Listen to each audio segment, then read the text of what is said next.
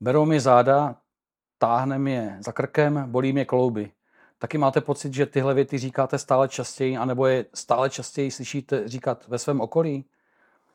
My jsme si do našeho podcastu Život je boj pozvali odbornice, eh, které nám poradí, jak se s těmito bolístkami a bolestmi vypořádat. Eh, hosty našeho podcastu jsou eh, pracovnice fyzioterapie v klinice Černá perla, Tereza Přindišová a Markéta Dvořáková. Dobrý den. Dobrý den. Vy jste obě fyzioterapeutky, ale zaměřujete se každá na něco jiného, tak kdybyste se mi představili, co vlastně konkrétně děláte. Mhm.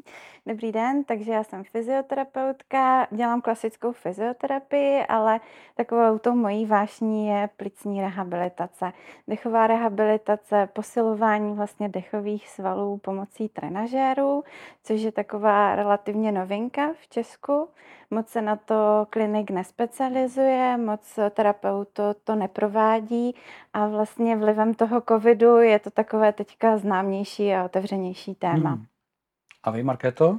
Já se zaměřuji na sportovní fyzioterapii se zaměřením jak na běžnou populaci, tak i na profi sportovce, i hobby sportovce, co se týče zranění typu šlach, svalů mm-hmm. a tady tyhle ty problematiky.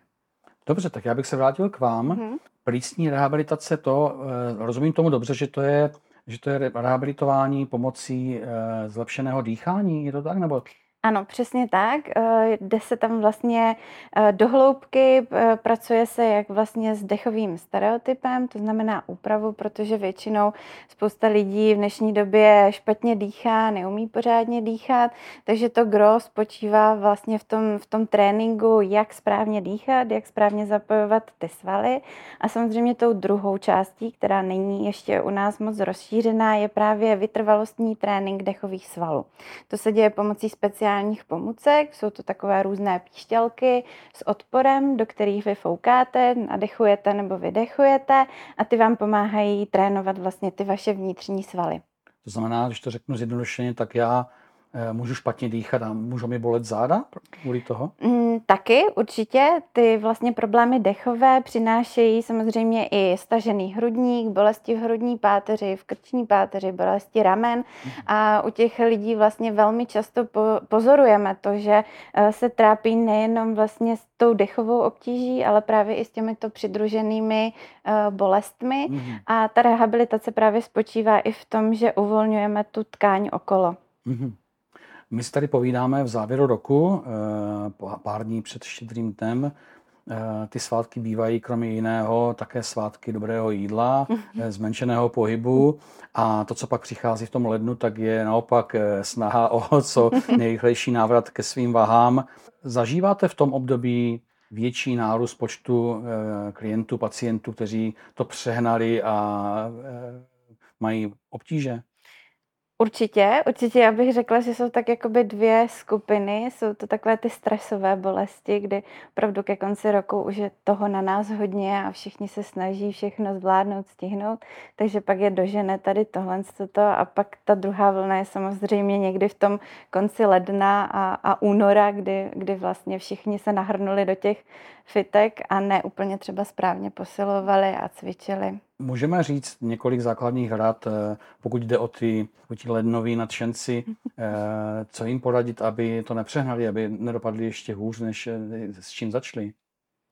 No tak spíš poradit, ať se ti lidi hýbou, ale ať se nehýbou v takových objemech, v jakých si myslí, že se zvládnou hýbat. Spíš jako najít si někoho, nějakého odborníka, kdo jim poradí, typu kondiční trenér, když se bavíme o, o těch fitness centrech a pak následně třeba klidně i probírat svůj stav s fyzioterapeutem v návaznosti na správnou tu techniku toho cvičení. Ideální stav by byla spolupráce kondiční trenér, fyzioterapeut, jako u profi sportovců, ale chápu, že to není úplně mhm. běžný standard.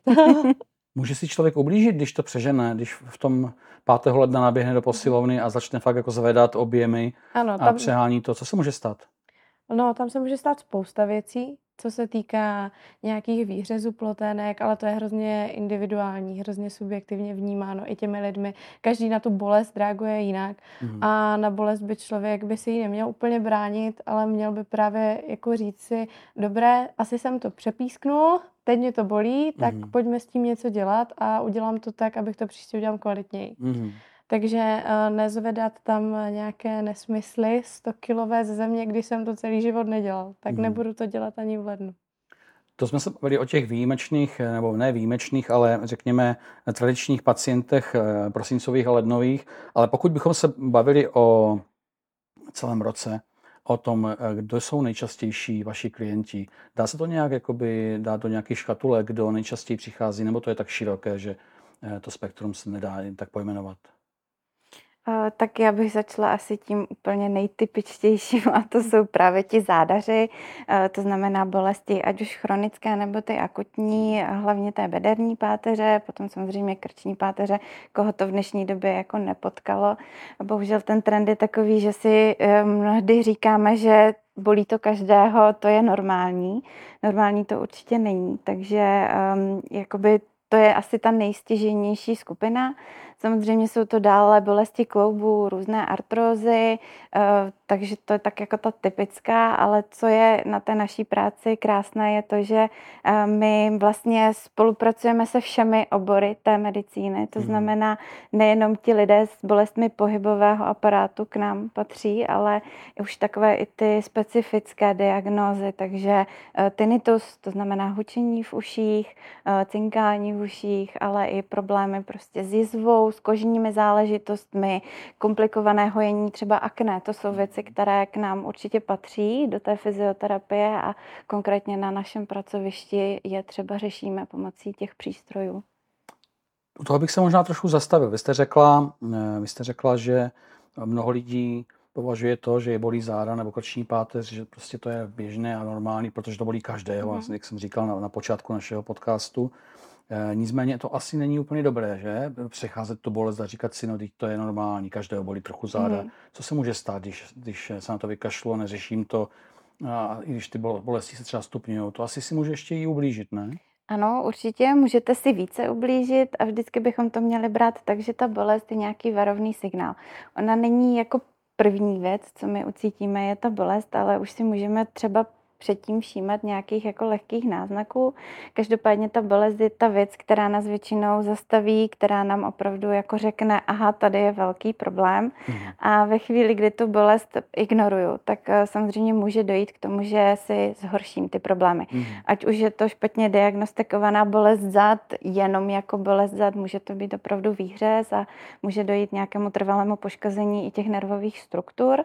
Samozřejmě to můžou být i bolesti, které si říkají, říkám, jo, oni jsou chvilku, pak zase nejsou, ale můžou nám signalizovat i mnohem hlubší poruchu, problémy a to nejenom s tím pohybovým aparátem. K tomu takovému přecházení, že každého bolí záda, tak to vydržím. Často patří i to, i taková ta nechuť jít to řešit k lékaři, k odborníkovi. Když už se teda rozhodnu, co mi tady čeká u vás? Eh, jak vypadá takový příchod na vaše pracoviště? Co se se mnou bude dít? Tak určitě si vás vyspovídáme. vyspovídáme a vysplékneme. To znamená, to nejstěžejnější je vlastně ten kontakt s tím klientem, eh, porozumět, jak se to stalo, co vlastně ho trápí, kdy to vzniklo. Takže takže ta anamnéza to je jako takový ten pevný základ, od kterého my se odpíchneme. Samozřejmě potom eh, to vyšetření už přímo námi, to znamená jak to aspekční, tak i vlastně palpace, eh, vyzkoušet si ty tkáně, ukázat, jaké, jaký je rozsah toho pohybu u toho člověka a samozřejmě už to prvotní ošetření a nějaké nastavení i těch, i těch cílů vlastně mm. dílčích, eh, proč ten člověk přichází, vlastně je to jenom bolest nebo je to i nějaká další konzultace a samozřejmě navázání takového pevnějšího toho vztahu, aby se to právě vrátilo i v rámci té prevence. Jaká bývají očekávání těch pacientů? Když mi bolí 2, 3, 4, 5 let záda a konečně se odhodlám něco s tím dělat, za jak dlouho mi pomůžete, aby bylo, bylo dobře. Bude to trvat těch pět let, co mi ta záda bolí, anebo to bude třeba, když budu šikovný a budu se snažit a budu poctivý, tak třeba za rok, za dva Bude v pořádku. Um, to je hrozně jako subjektivní otázka, to, to se nedá takhle jako uh, říci. Může se vám ulevit po první návštěvě, ale nemusí. A rozhodně, když se vám uleví po té první návštěvě, tak to neznamená, že je konec s tou mm. fyzioterapií. A velký podíl na tom nese ten daný klient, kolik je schopen do toho obětovat svého času a nějaké změny i toho životního stylu a toho svého pohybového stereotypu. Takže jsou změny, které přicházejí v řády dnů, týdnů po pár těch terapiích, ale jsou i samozřejmě ty dlouhodobé spolupráce, několika roční. Jak poznám, že nastal, na, eh, nastal čas na návštěvu eh, fyzioterapeuta? Tak na to odpoví Market no. určitě. většinou někdy, někdy lupne zády. Většinou je to právě ten akutní stav, který je ne, bolestivý tak, že pro toho člověka je to nějaký nový jako věm takže to bolí tolik, že si řekne, a tak dobré, tak to už asi nevyležím, tak v tu chvíli volá a v tu chvíli přichází. to bývají většinou takové ty akutní ústřely, co se týče uh, lumbalgii, lumbaga, bederní páteř, krční páteře taky. To mhm. bývají ty chvíle. Život je boj. Pomáháme vám vítězit. Vojenská zdravotní pojišťovna. V civilizaci, té naší evropské, ale i jinde na světě ubývá Eh, ubývá práce, při které se člověk hýbe a přibývá té, u které sedí, tak předpokládám, že přibývá i eh, vašich pacientů a problémů s páteří a s klouby a tak dále. Co doporučujete člověku, který má sedavé zaměstnání, ale chce se svou něco dělat, záda ho ještě nebolí, ale ptá se, eh, jak předcházet těm věcem? Hmm. Určitě nás navštívit. to je úplně to první, co bych, mu, co bych mu doporučila. Jinak samozřejmě poslouchat to své tělo a vyhledat tu pomoc. Vyhledat to, co se mně právě může stát, když dlouhou dobu budu sedět. Eh, ono to nejsou jenom ty bolesti eh, té krční páteře nebo té bederní, ale jsou to i syndromy vlastně karpálních tunelů, kterým se dá předcházet. Obecně bych to shrnula tou prevencí, tou regenerací, podpoření třeba oběhu i krevní krevního, protože když to tělo je lépe prokrvené, eh, svaly jsou tím pádem zahřáté a tím pádem mám tam i tu výživu, co ty svaly potřebují mm. a můžou správně pracovat. Takže určitě jako vyhledat toho odborníka a pobavit se s tím, protože spousta takových těch skrytých syndromů, například ten office syndrom, se projevuje velmi nenápadně. To znamená, jeden den mě bolí ruka, druhý den mě bolí krční páteř, pak mi zase slzí oči mhm. a, a co, co vlastně mám za tím doktorem jít a hmm. kde to mám řešit. Tak eh, ta odpověď je, řešte to na fyzioterapii. Velká věda je, je ta ergonomie. Vy dokážete mm-hmm. poradit? Existuje nějaký soubor pravidel, která předáte tomu zájemci o, o radu a o pomoc? Mm-hmm jak sedět u jak vysokého stolu, na jaké židli, jestli, jestli a jak často se jít, projít, stát do toho stolu. To asi předpokládám, že se u vás dozvím. Mm-hmm, mm-hmm, určitě. Ono jde o nastavení správného toho pracoviště jako takového. My musíme zjistit, v jakých podmínkách ten člověk pracuje, jestli má vyloženě 8-hodinové sedavé zaměstnání, nebo jestli se pohybuje například někde po výrobě, že se opravdu během toho dne, během těch 8 hodin jde někam projít, aspoň v rámci takového krátkodobého pohybu. A na, v návaznosti na to my vlastně upravujeme ty malinké niance, mm. jako je výška monitoru, nastavení té výšky toho sedu, opěrky u těch židlí, tam se dá hrát se spoustou věcí. Mm. Já bych ještě chtěla doplnit, že uh, ono se to ideálně dělá v tom prostředí té firmy, toho, kde uh, ten člověk uh, jako je, což uh, třeba není úplně tak časté, aby jsme navštěvovali ty, ty klienty. Nicméně je určitý soubor těch pravidel a mhm. platí to nejenom pro ty sedavé zaměstnání, ale pro každé. I ten člověk, který stojí u toho pásu, tak uh, když u něho bude stát 80 hodin, tak ho prostě budou bolet uh, určité svalové skupiny a bude mít určité problémy, takže uh, i tam by se to mělo rozhodně řešit, nejenom u toho sedavého zaměstnání. Hmm. Hodně lidí dneska eh, ráno stane, jede autem do práce, tam si sedne, 8 hodin sedí, pak uh, si sedne do toho auta zpátky, jede domů, kde se věnuje rodině, dětem, většinou v sedě, pak jde spát a pak to zase všechno pokračuje. Může takový člověk dlouhodobě bez pohybu zůstat zdravý? Já bych řekla, že ne. Hmm. To tělo je od toho, aby se hýbalo. Hmm a ideálně se hýbalo bez bolesti. Takže v rámci toho je určitě vhodné, ne nejvhodnější si vyhledat svého schopného fyzioterapeuta a v rámci prevence s ním právě řešit tyhle ty neduhy, které má, jako je prostě dlouhodobý set, celodenní, dá se říct. Ono to je asi individuální, nicméně předpokládám, že eh, aspoň nějaký základní eh, nebo nějaké základní doporučení existuje. Eh, když jsem mluvil o tom člověku sedavém, existuje nějaká rada, alespoň pro nějaký základní pohyb, pokud to není člověk, který má nějaký koníček nebo věnuje se konkrétně nějakému sportu, chodí s chlapama každé úterý středu na fotbal, doporučujete co třeba cyklistika nebo mhm. stačí chůze? A když chůze, tak eh, jak rychle a jak dlouho denně? Eh, určitě, určitě stačí chůze. Chůze je to nejzákladnější, co my máme, od toho ty nohy máme mhm. a každý další sport se odvíjí od té chůze a od jejich modifikací, takže chůze určitě stačí. Jaká je ta míra té chůze, je hrozně individuální. Když máte člověka, který celý život je schopen prostě sedět, tak i 20-minutová procházka každý den pro něho bude mít velký význam. Hmm. Když to bude člověk, který je trošku více aktivnější, tak tam samozřejmě 20 minut to je pro něho jako nic, takže ten potřebuje tu chůzi další. Takové ty rady, že máte se držet 6 tisíc kroků, 10 tisíc kroků, to není úplně jako vědecky ověřeno, je to spíš nějaký náš jako milník, něco, k čemu my se upínáme, abychom si řekli, jo, teď jsme to splnili, mm. ale jako motivátor je to velmi dobrá věc, mhm. takže mm. nedá se to říct, že musíte 20 minut nebo hodinu. Bavili jsme se o tom, o, tom, o té návštěvě u vás. Mm o tom, co mi čeká při té prvotní, prvotní návštěvě, při té debatě, co se mnou budete dělat. Eh, potom už jsem u vás tedy na pracovišti. Jak probíhá? Eh, předpokládám, že to samozřejmě je zase individuální, ale takové nějaké základní kroky, pokud byste mi řekli, když přicházím s bolestí eh, zád, nejčastější bolestí zád, nejčastěji jste říkali i čas, časté jsou ty bolesti krční páteře.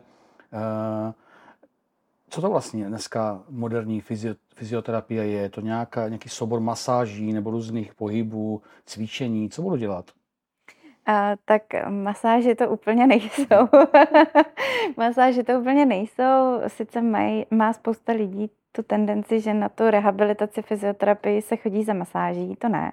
Chodí se spíše za tou měkkou technikou, manuální technikou vlastně toho ošetřování. To je nejdílná součást toho. Ten lidský dotek vám prostě nic nenahradí.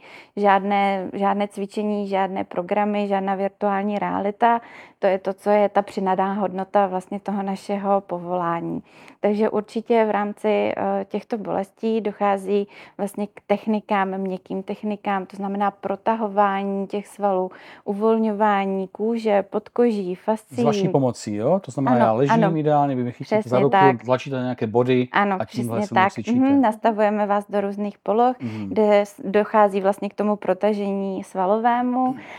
Potom už záleží na každém terapeutovi, jak to vlastně uchopí. Může si pomoct eh, samozřejmě nějakým předehrátím, rašelinou, parafínem, eh, přístrojovou třeba technikou, technikou, to znamená lasery, uh, magnety, mm. elektroléčba. Mm. Tady tohle to je všechno jakoby součást toho, toho prvotního ošetření a samozřejmě velká část toho je to cvičení. Mm. To znamená určitě na prvním místě posturální korekce. To znamená korekce toho držení těla, toho, jak právě sedím, jak třeba v práci mám to pracovní eh, pozici, eh, určitě potom takové to protahovací, uvolňující cvičení a pak už záleží i vlastně na každém člověku, co on rád dělá, jestli má doma tělocvičnu nebo nemá nic, jestli do toho nechce investovat žádné peníze a bude cvičit opravdu jenom s vlastní vahou těla mm. a chce jednoduché cviky.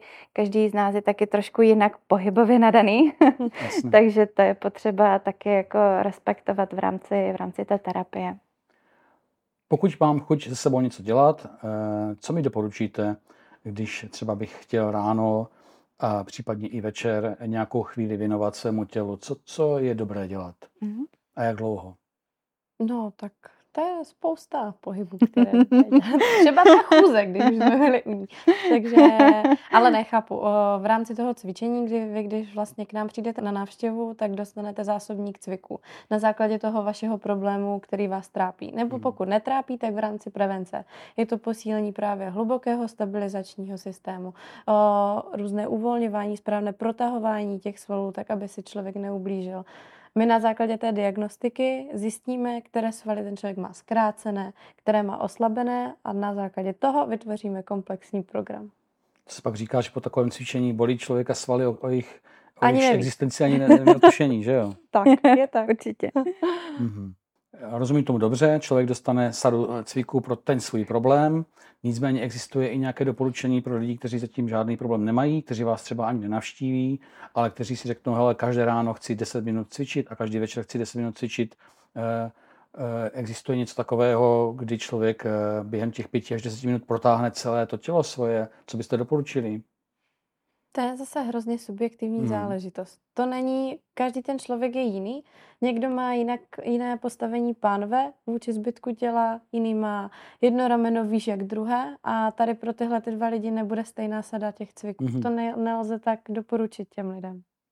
V tom je ta vaše profese těžká a zároveň krásná, že každý jsme jiný, Ano. na každého platí něco jiného, že neexistují nějaké pravidelné, přesné, přesně dané postupy. Hmm. Mhm. Možná ještě jedna věc, jak staří pacienti k vám nejčastěji chodí? Pomáháte třeba i dětem nebo mladým lidem, nebo spíš chodí ti eh, po 30, po 40, po 50, co už, co už ty bolesti mají eh, eh, denně? Eh, Ano, eh, je to hodně závislé i na ročním období. to znamená, eh, právě z počátku toho roku chodí třeba ti mladší, kteří se nahrnou do těch, do těch fitek. A zase na podzim typicky chodí ta starší skupina, protože jsou ty bolesti právě od artrózy a od těch degenerativních Mhm. onemocnění. My na našem pracovišti ošetřujeme v podstatě ko- kterýkoliv ten věk, ale ne úplně ty miminka. Na to jsou zase specializovanější pracoviště, takže úplně tak ten náš průměr bych řekla, že je ten produktivní věk. Platí přímá uměra, že čím vyšší hmotnost, tím větší problémy s tím pohybovým aparátem, nebo to tak není? To záleží. On člověk může mít uh, 150 kg tuku nebo 150 kg svalů.